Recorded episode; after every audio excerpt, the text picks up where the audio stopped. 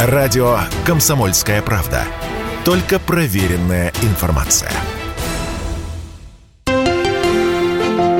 Только у нас.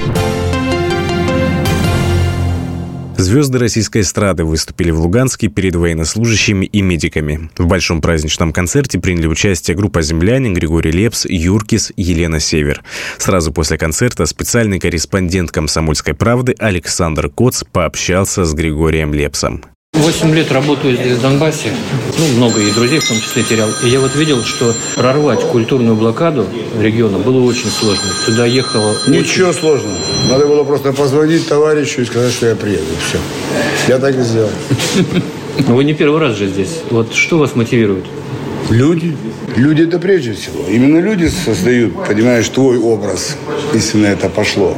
Именно они создают популярность того или иного артиста. Не телевидение, не радио, не какие-то капиталовложения, хотя это тоже очень важно.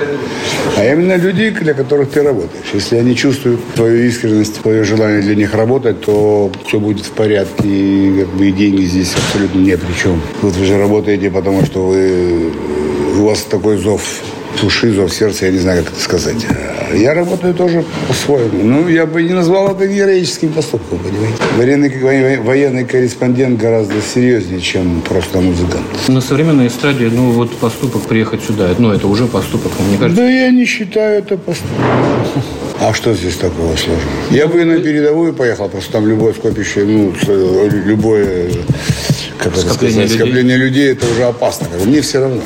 А людей можно погубить. Сегодня я был в Донецке и вечером успел приехать, э, слава богу, в Луганск выступить. Еще завтра выступаем днем в каком-то театре, я забыл название. И вечером еще сольный концерт, и послезавтра у нас сольный концерт. Мы еще зайдем к бойцам, проведаем бойцов, проведаем раненых детей, раздадим деньги из своего собственного кармана матерям, там, ребятам чтобы выпить за свое здоровье, когда поправится. А вы выступали перед э, ранеными, в том числе, и выступаете? Ну, естественно. Что, что вы видите в глазах этих ребят, этих бойцов? Сложный вопрос. Каждого свои глаза, у каждого своя история. У каждого своя правда или неправда. Это вопрос такой. Я, я не могу залезть человеку в душу. Я делаю то, что должен делать гражданин страны, в которой он живет и которая его вырастила. Поэтому я здесь не за наградами, не за деньгами. Я просто здесь, потому что здесь вот мои друзья живут. Я с ними давно знаком, они ко мне в Москву приезжали. Я просто позвонил, что я приеду. Немногие коллеги ваши по цеху разделяют эту точку зрения. Многие предпочли вообще уехать из страны. Ну, это их желание. Я же за них не в ответе. Захотели, уехали. Смогут ли вернуться, вопрос в другом. Я вообще считаю иммиграцию, даже временную, это огромная ошибка. Почему? Ну, потому что каждый должен умирать там, где он родился. Там, где его родина. Это же, ну, для меня это не просто слова. Может быть, для них это что-то и другое. Для меня это нечто большее. Здесь вы заметили, что люди знают, за что они умирают, за что они идут на смерть. Ну, это невооруженным глазом видно, как бы. Это ощущается. Это называется мотивация. Достаточно долго все это тянется, и мы пока не знаем, когда придет этому конец. Надеюсь, скоро. Либо стороны договорятся, либо будем идти до победного конца. Знаете, есть еще такой избитый штамп преемственность поколений. Вот э, я работал сейчас на Харьковском фронте, и там люди совершают ну, героические поступки, о которых мы смотрели в советских фильмах, читали в советской военной литературе. Вот чувствуете вот эту преемственность поколений здесь, в Донбассе? Ну, для этого мне надо побывать на передовой, чтобы действительно это прочувствовать. Сидя здесь, сказать сложно. Но общались же с бойцами. Ну, я и сейчас с ними общаюсь, вот сидят. Ну, слова – это слова. Когда ты видишь это воочию, это совсем другие ощущения, понимаете? Как ты себя поведешь в той или иной ситуации, для меня иногда бывает загадкой. Я не знаю. Я знаю, что я приехал, потому что посчитал это гражданским долгом просто своим. Я еще приехал. Не один раз. Как, как, как вы воспринимаете вот, специальную военную операцию, которая сейчас происходит? Сложный вопрос. Я не военный человек. Скорее всего, там в этом отношении гораздо умнее меня сидят головы, которые решают этот вопрос. Надо было, значит, сделать так, значит, надо было делать так. Дело не в этом. Это не мое дело. Понимаете, математики, они должны заниматься математикой. Истории – истории. Музыканты должны петь Партия сказала надо, комсомол ответил есть. Когда в стране идет какое-то военное движение, так скажем, не очень удачное слово, правда, ну, тогда люди все должны мобилизовать свои силы и возможности. Если мы будем вместе, едины, как один кулак, нас вообще сложно будет сломать.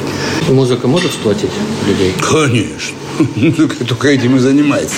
Вспомните Шостаковича, блокадный Ленинград. Это просто подъем эмоций.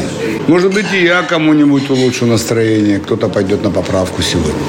Я буду счастлив. Я просто этого не узнаю. И вы не узнаете. Он, может быть, и сам не знает. Потому что я в свое время много по больницам прошлялся из-за своего безобразного поведения. Так что для меня хорошая эмоция – это лекарство. Как и для любого раненого, тяжело раненого человека, легко раненого человека. Потому что у всех свои переживания, свои боли. Душевные боли, они, музыка, пожалуй, это может вылечить. Последний вопрос. Не дай бог. Чем бы вам хотелось, чтобы ну, вот это все закончилось? Как? Это, там, возможно, воссоединение Украины с Россией. Это, там, я не знаю, выход на... Вопрос скорее к политикам. Я не политик. Понимаете, чем бы мне хотелось, что, чтобы это закончилось?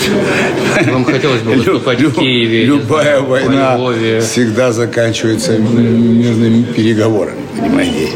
И обязательно эта война тоже именно этим и закончится. Поверьте мне, это будет э, в любом случае именно так. Есть, правда, одна война, которая длится уже, если верить и официальной истории, две тысячи лет. На мой взгляд, несколько преувеличена хронология человеческой жизни, поэтому мы так и думаем. Я думаю, что не более тысячи. Ну и тем не менее, любая война должна закончиться переговорами. А нацизм вещь опасная. Если бы в свое время Гитлера остановили бы, весьма возможно, мы бы не имели около 60 миллионов убитыми во время Второй мировой войны. Весьма возможно. Я вот разговаривал буквально позавчера, 9 мая, в Изюме, ну, город без Я света, знаю, знаю, без, без ничего, страшная гуманитарная катастрофа. 9 мая вышли там несколько э, человек к вечному огню. Один ветеран, который говорит, что зря реабилитировали бандеровцев в 50-х годах. Сейчас пожинаем плоды того, что вот мы слишком были добры к ним в 50-х. Ну, видимо, видимо, ему виднее. Я родился несколько позже, хотя тоже уже лет под 40.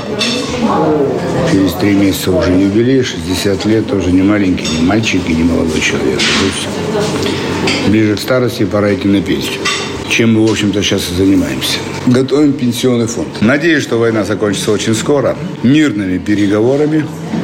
И Россия в любом случае либо дипломатическим путем, либо военным добьется своей цели.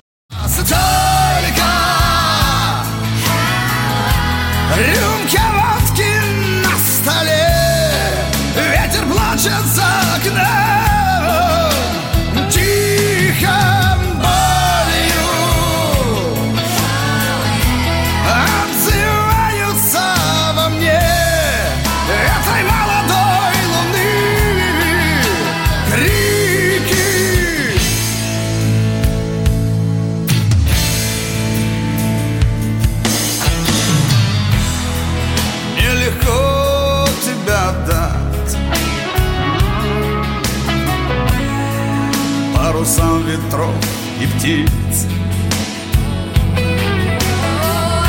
Может даже не понять, может даже не узнать Среди тысяч женских лиц.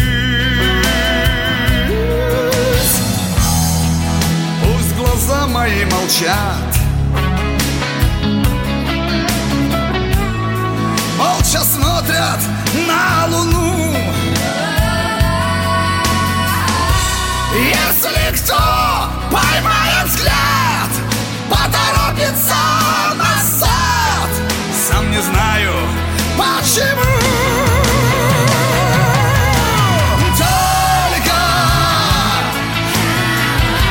рюмки водки